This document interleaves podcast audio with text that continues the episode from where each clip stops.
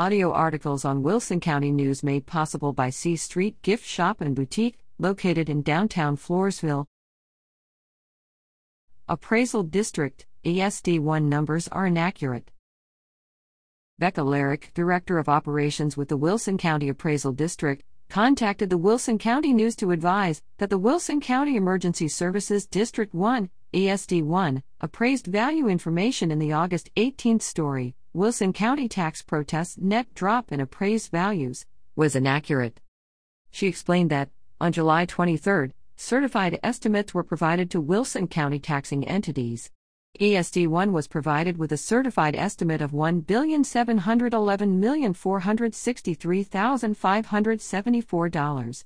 The cover letters that accompanied the certified estimate report explained the estimate and stated this figure in addition to being on the report.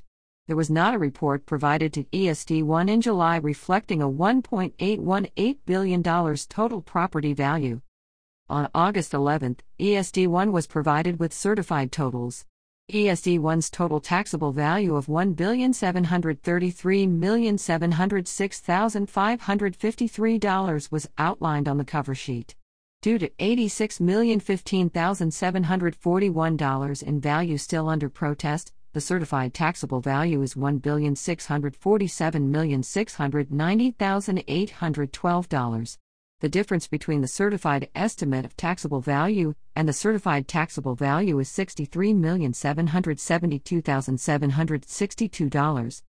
Editor's note: the numbers stated in the August 18th article, $1.818 billion in estimated total property values versus certified values of $1.713 billion, were quoted during ESD 1 board discussion during their August 15 special meeting.